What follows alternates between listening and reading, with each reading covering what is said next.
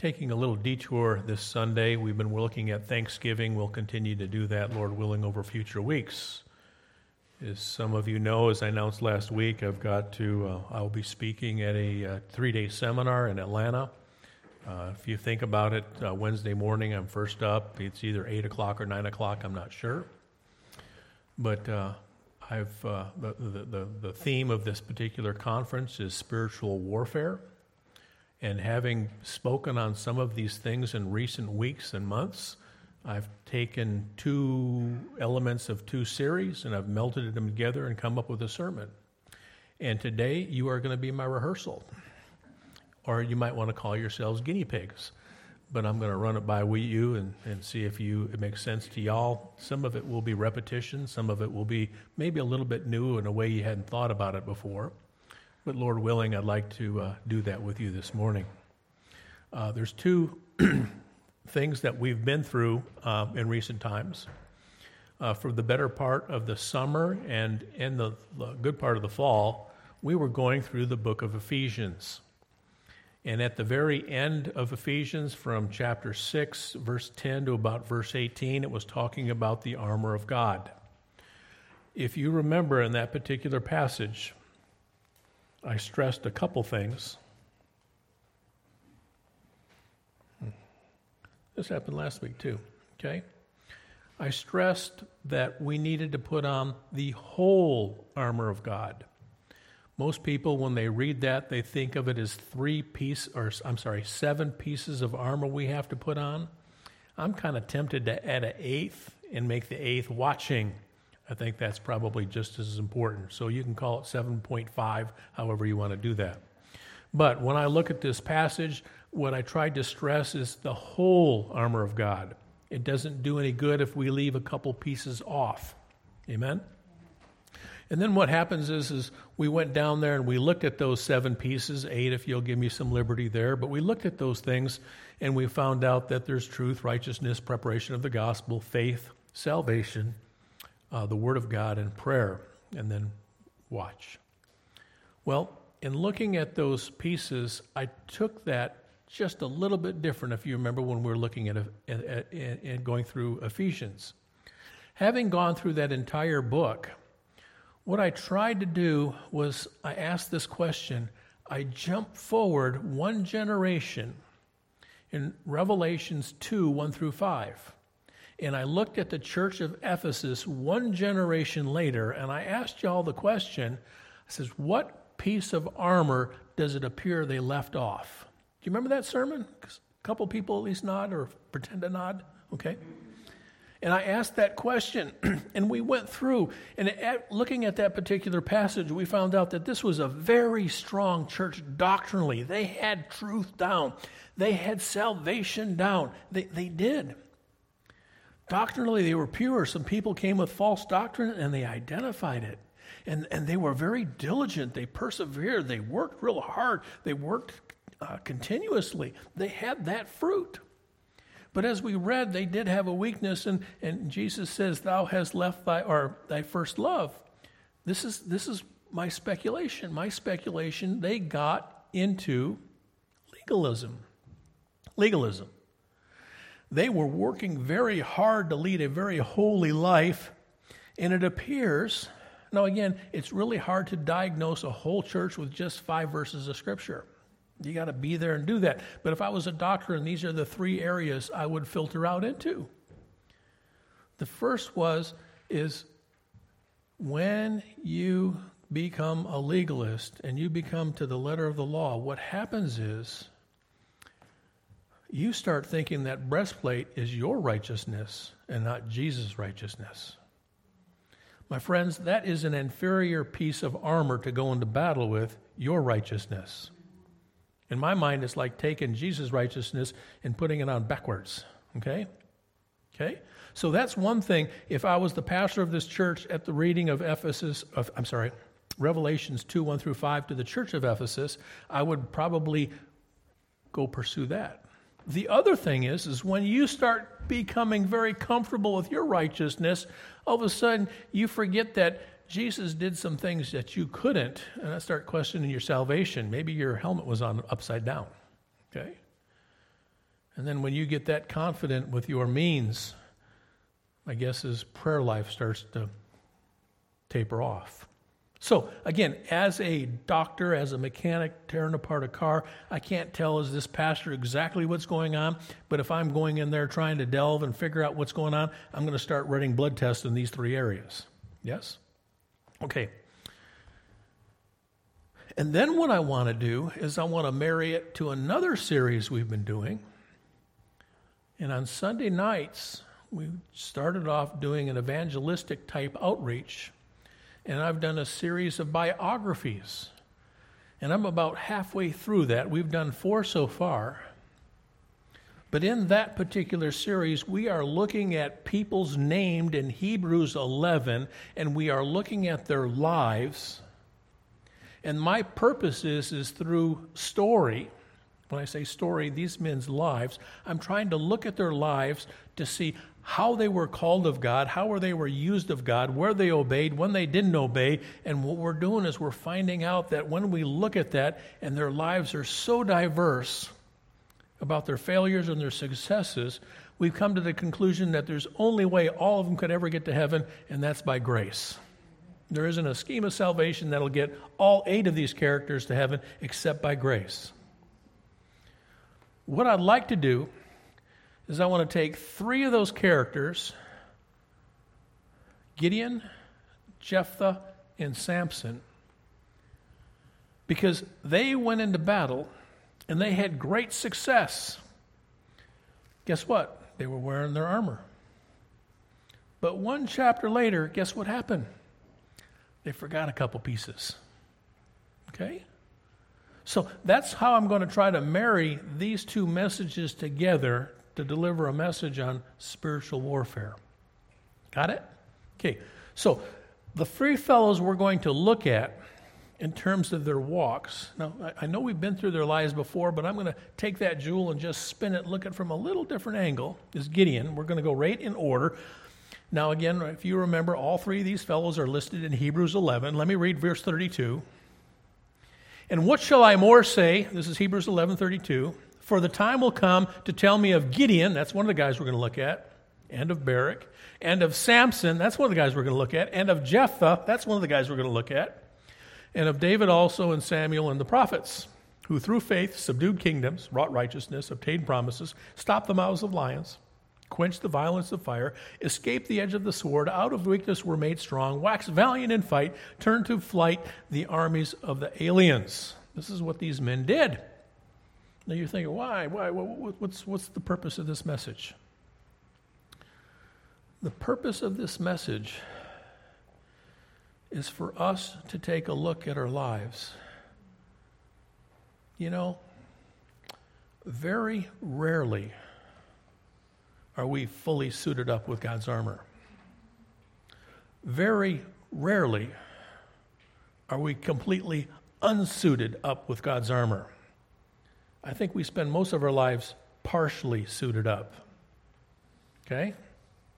We don't have all seven, or if you'll give me the liberty, eight. Okay, I'm going to stop talking about seven and eight. All, all, all of it. You, understand? We, we typically, and the thing is, is we all have different strengths and weaknesses, and the one Deborah forgets to put on is probably different than the one Brandon forgets to put on, which is the different than the one James puts on. Amen? So, so we're all different. And as we look at these three characters in Judges, these three judges that we're going to look at listed in Hebrews 11, we're going to notice that that is exactly the case. Okay? So, 1 Corinthians 11 says this. Now, all these things happened unto them for in samples, for they are written for our admonition, upon who the ends of the world are come. In other words, why are we studying these Old Testament characters? And we're doing it because God gave them for us to learn. He didn't give them to us so we can look down our nose and say, I'd never do that. In our self righteous state, we're going to go right back to where the Ephesians were. Amen? We're going to think it's our salvation. God gave that, that's why I know the Bible's real because he told about people's faults and their failures and their successes and their successes was always because of God. He gave no glory to man. That sounds good news. yeah, because that's the Savior that saved you. Okay? All right. With that being said, let's look at Gideon. Now, I've, I've preached these before, so I'm not going to go into a lot of details, but I want to get to high points. I really want to get to chapter 8. Chapter 6 is where God is preparing Gideon.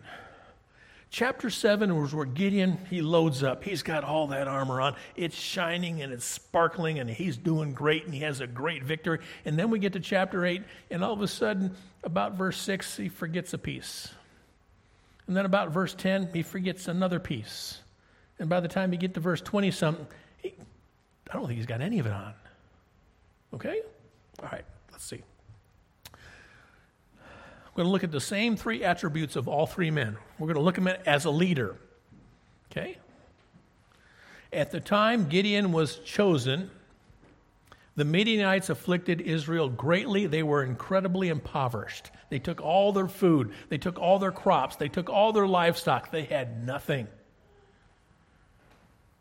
God chose to deliver Israel. He sent a prophet to foretell of this delivery.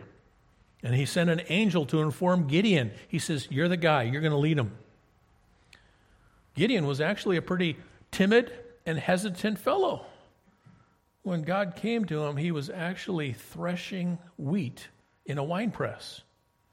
You don't thresh wheat in a wine press. He was hiding, okay? And there's nothing wrong with hiding when there's a government that that's oppressive. But that's what he was doing. And he questioned, he says, God, why are these bad things happening? And he doubted. He says, You're really going to do it? And he said, I need a sign. And the angel came and he burned up that offering, scooped it up with fire, and he says, Okay, I'm paying, you got my attention now, God. Okay? We're going to find out that he needed more assurance and he asked for two more signs. This is really important. Gideon is meant, wait till we get to chapter 8.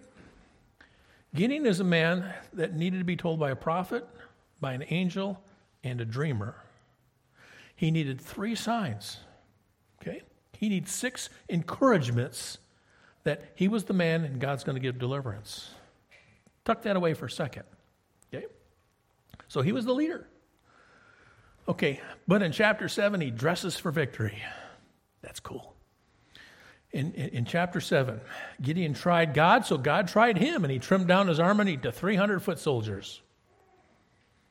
He got further assistance. He heard, and God sent a man to dream, and he shared that dream. Gideon faced the enemies only with pitchers, trumpets, and lamps. And the Lord. Amen? And the Lord. God chose the numbers, he chose the weapons, he chose the battle plan, he chose the timing, and he chose the mop up operation. That was the victory. Gideon's got it all on now. He's got the helmet, he's got the breastplate, he's all girded up, his feet are shod. I mean, he's got the sword ready, it's all sharpened up. He's, he's, he's going into battle now, and chapter 7 is all about God. And he gets this great victory. And then he stops wearing the armor. Let's see it.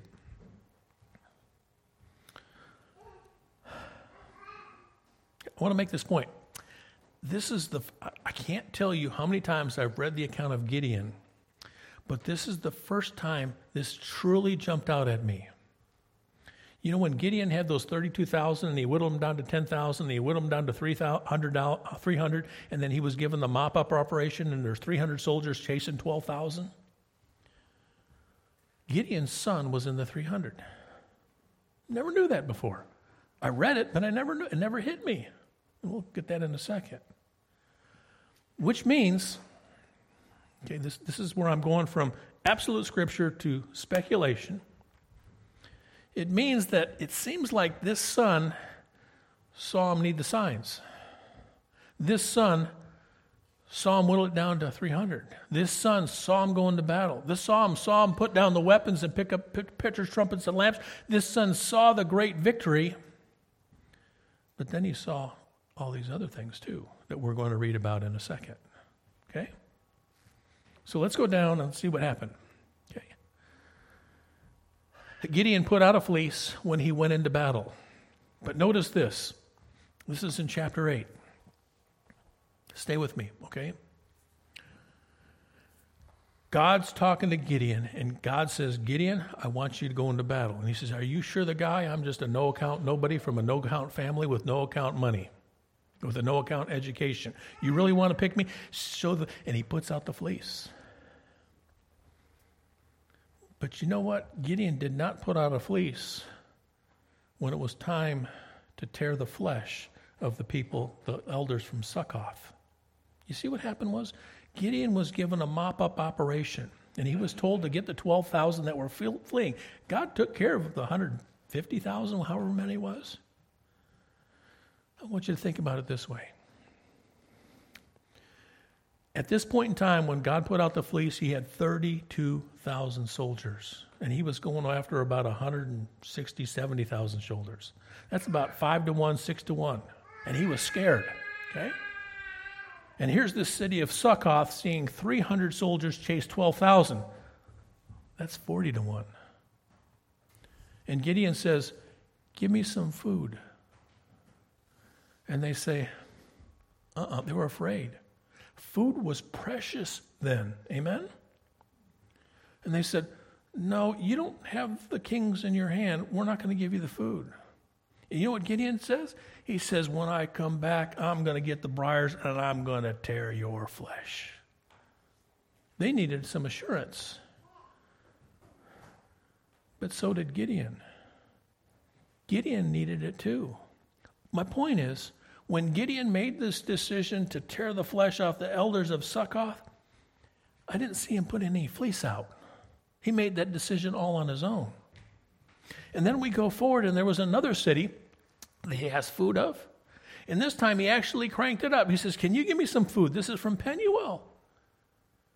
And Gideon says, When I come back, I'm going to slay you. And he came back, knocked over the tower, and he slayed the men of the city. And then what he did, his son's name is Jether. He says, I, Jether, I've got these two kings back. I want you to kill these two kings. And it says Jether wouldn't do it. Now, now I find this interesting. Jether went into battle. It was it's, it's one thing to use your sword in competition or it's use your sword in a battle. But it's another when there's defenseless people, he says, slay them and execute them. And Jether wouldn't do it. I don't see Gideon put out a fleece to decide whether I should have my son slay. I don't see Gideon pull out a fleece when he says, Okay, guys, everybody with your earrings, pass them into me because I want your gold. I don't see Gideon setting out a fleece when he says, Okay, give me all your gold. I'm going to make an ephod. Right? I don't see Gideon put on a fleece when he had two dozen wives and he was getting wife number 25. He says, God, should I take this wife now on right now or not? You, you get where I'm coming from? He was good about putting out the fleece when it was this great big dangerous thing, but these other things he just started going on automatic pilot and he stopped talking to God. Okay? He didn't need an ephod. You know what he needed? He needed God's armor. He already had enough stuff to put on. He didn't need to put on that ephod. Okay? But this is the key collateral damage was his children. You got it? Not from the battle, but from living a life without his armor on. Because what happened when Gideon died? His children went, they left. Amen? Spiritually speaking, Israel was no better off after Gideon than before him. Whoa, look in the mirror, on that one, huh? Let me say that again. Spiritually speaking, Israel was no better off after Gideon than before him. What do we need? We need to put on our armor, but we need to teach our children how to put the armor, how to use the armor and we need to show them we wear it all the time. That's what we need to do. Okay? That was number one, Gideon. Let's go to Jephthah. Jephthah, we're going to look at the same three things his leadership, suiting up, or his victory, and then we're going to look at his partial dress. The leader, Jephthah. Uh, this poor guy, he experienced social discrimination, racial discrimination, and religious discrimination. And the thing was, is all he knew was confrontation. His half brother says, "You can't have our inheritance." The Amorite says, You can't have our land. The Ephraimite says, You can't have the spoils. Jephthah responded in kind. Okay? He did not deal well with people. And you know what? I really don't blame him. He was treated terribly. Dad bailed on him, mom bailed on him, church elders bailed on him, everybody bailed on him. Okay? Jephthah only knew negotiated fellowship. His mother lived a life of negotiation. Vain men attached themselves to him just as things as long were going, as well as things were going well, and the elders expelled him from the church until they needed him. And you know what? Jephthah responded in kind. Jephthah responded in kind. However, he was a man of faith. He's listed over there in Hebrews 11 too. Notice this about Jephthah. In verse chapter 11 verse 9, he said this, if the Lord delivered Jephthah, new victory comes only if God blesses. Verse 11, Jephthah uttered all his words before the Lord. He communed openly and all the time with God. God delivered Sihon, and Jephthah recognized God blessed him. He gave God all the credit for the victory. In 27, the Lord be judged. Jephthah readily stood before God's judgment. Verse 35 I opened my mouth to God and cannot go back. He did not break a very dumb covenant. That's right, Bethany. I said dumb from the pulpit. Okay? It was foolish. And then the Lord delivered Jephthah because Jephthah recognized God blessed him in battle. That's Jephthah. He was a man of faith. He had a lot of that armor on.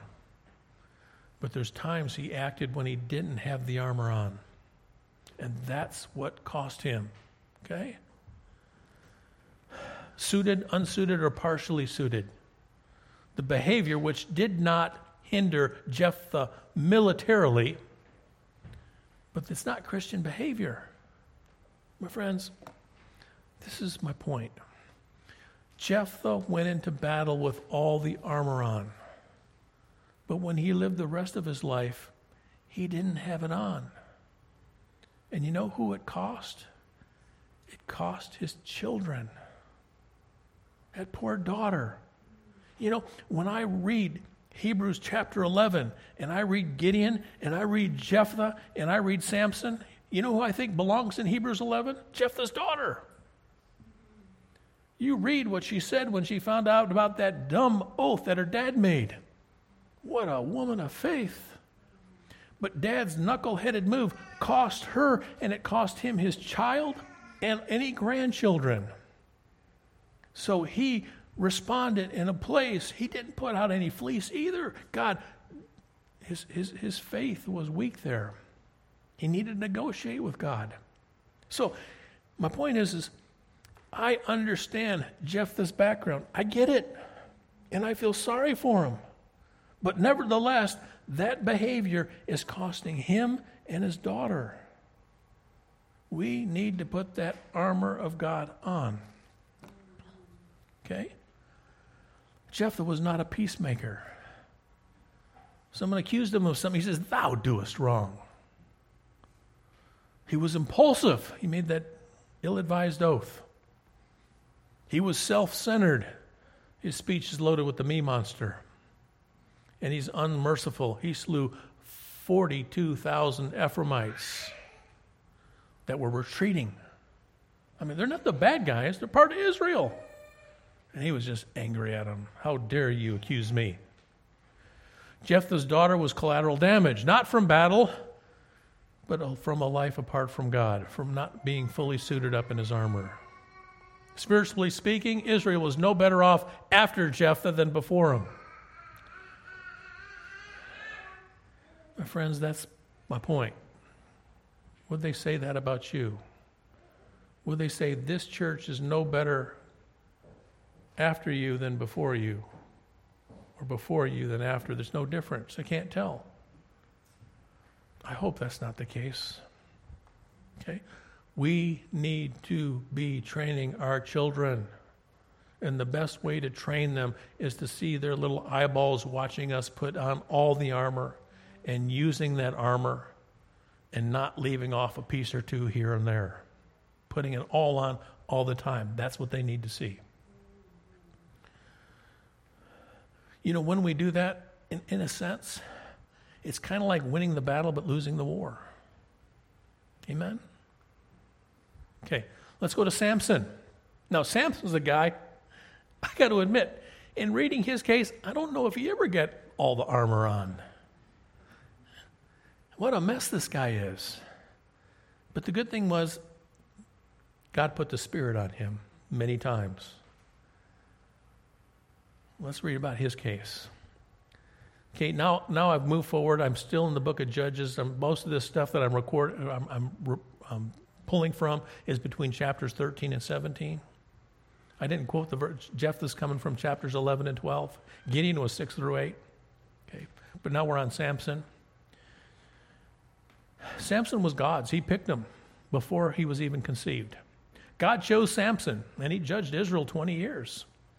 Dad sought advice before conception.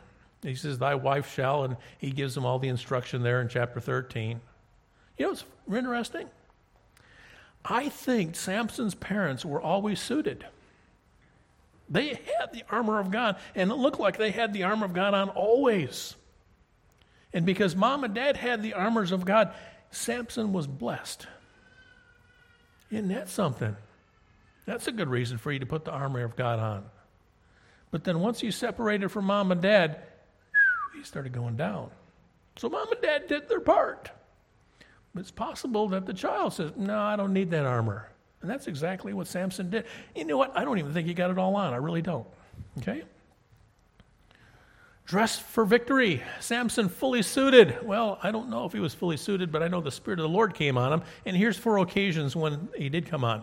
it's recorded in 1325, 1406, 1419, and 1514. And this is time where the Spirit of God came on God, or, came on Gideon. Okay? And he was strong. He won those victories. But I think Samson was partially suited. Each skirmish, Samson seemed to forget another piece of armor. Okay, in 15:4, he caught 300 foxes, took firebrands, put them tail to tail, and he set them loose. In 15:8, he smote the Philistines hip and thigh with a great slaughter. In 16:3, he took the doors of the city, they carried away and post and all. I mean, God's working in him mightily. But with every victory, every major conquest, guess what? He forgets another piece of armor because he's starting to think he's doing it, and not God. We need, and, and, and, and Gideon cost his children. Jephthah cost his child. Samson never had children. He was too full of himself. He didn't care about. He didn't have family. He didn't have wife. He didn't have children. He didn't have any of that kind of stuff. It was just all his pleasure. Okay. Okay. Suited, unsuited, or partially suited. Samson was unsuited. He had extraordinary strength with an extraordinary weakness. Okay. Samson went to Timnah, saw a Philistine woman. He said, Get her for me. In 16:1, he went to Gaza. He saw a harlot and he went into her. In 16:4, it says he loved the woman. This is Delilah. In 16:6, she pressed him daily with her words, and he told her all his heart. In 1628, in that final prayer, Samson prayed that I may be avenged of the Philistine for my two eyes.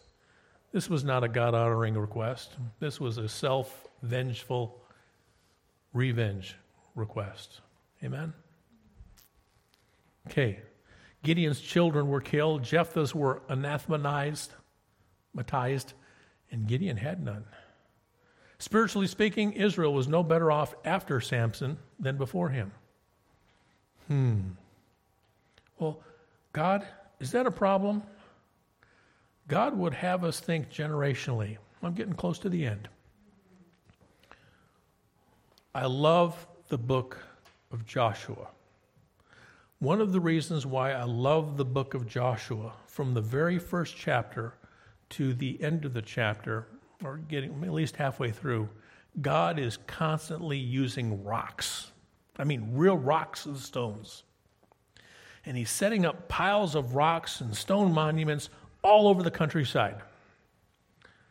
And the reason why he calls them memorials. Memorial, the root word of memorial is to remember.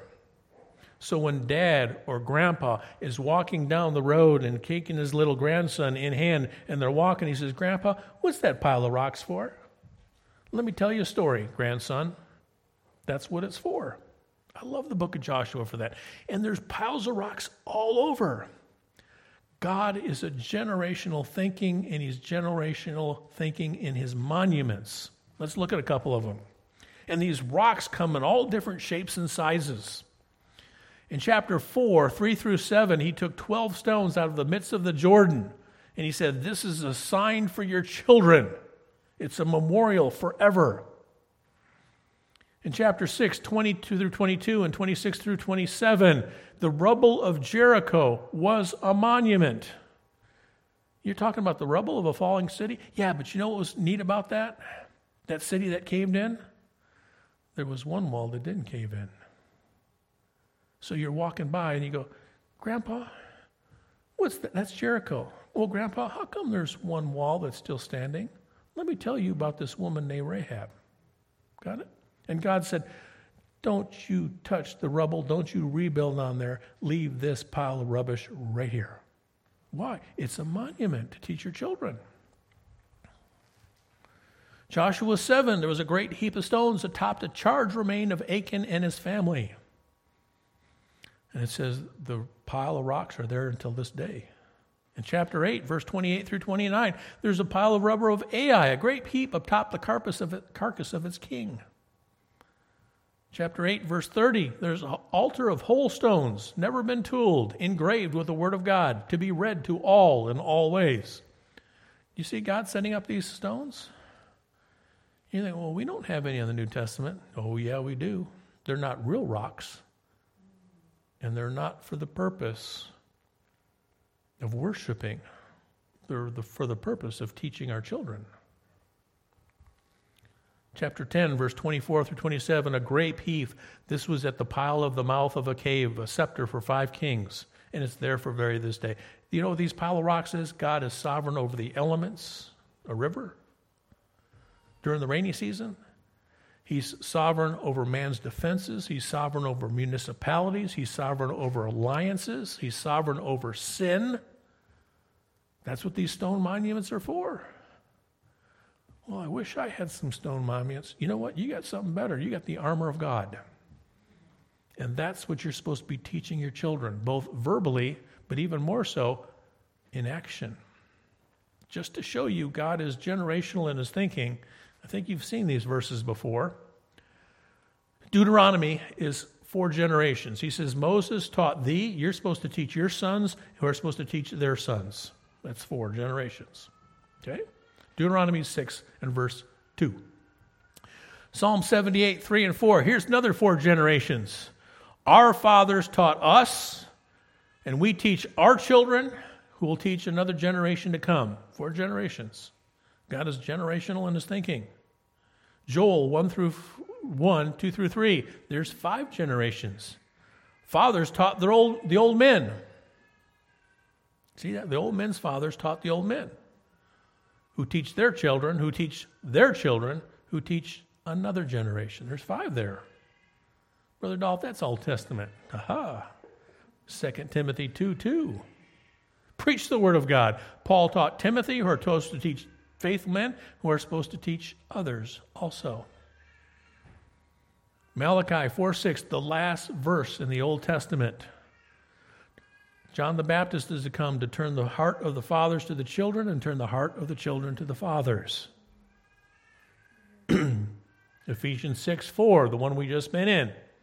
Fathers, provoke not your children to wrath, but bring them up in the nurture and admonition of the Lord. We are to teach our children. And we have memorials. We have uh, baptism, the ordinance of baptism. We have the ordinance of communion. Those are memorials too. But the ones we live day by day, we don't need a pile of rocks that we have to drive to at, in Washington, D.C. We've got the armor we put on daily that our children watch us put on. And we teach them how to use it, we show them how to use it, and we show them that we put it on all the time. Now, so when I think about this message, there's seven pieces of armor. Put on the whole armor of God. Now, when you got up this morning, I'm guessing just the fact that you're here, you're not unsuited. I think you got at least a couple of these on. But, but who can just proudly, confidently say, I got all seven of them? I had all seven on yesterday, and I'll have all seven on tomorrow. I know your scary looks, isn't it? I know. and I'm the one that put it together all this week, and I was doing that those scary looks to myself. Is my family better off after me than before me? Is this church better off after me than before me? I hope they see that. But I don't know. I know I've got some improvement. So, are we, spir- are we facing a spiritual battle? Amen. And I think we have all the equipment we need. Let's go back to Gideon for a second, though, okay? To wrap up, I want you to notice what God asked Gideon to do. God asked Gideon to put down his spears and his arrows and his bows and his sword. And he stood around the rim of a valley and he broke some pitchers. First thing we need to do is break ourselves. And then he said, Shine the light. Let what's in you come up and out. Right? And then what did he do? Trumpets. And then sounded out. Right? We've got everything we need. You know what our most effective tool is? We're not going after the enemy. We put all this on, and then what do we do? We hit our knees and we pray. That's what this New Testament church has got to be doing. We got to be doing it for ourselves. We got to be doing it for our families, our marriages, this local congregation, our communities. We've got to be hitting our knees. We've got to be praying. We got to put on the whole armor of God. None of this your righteousness. None of this salvation wrought by you. That's, that's inferior equipment. We, we put all that on. But then we have to be hitting our knees and we have to be praying. May the Lord bless us to remember every piece of armor. God bless you.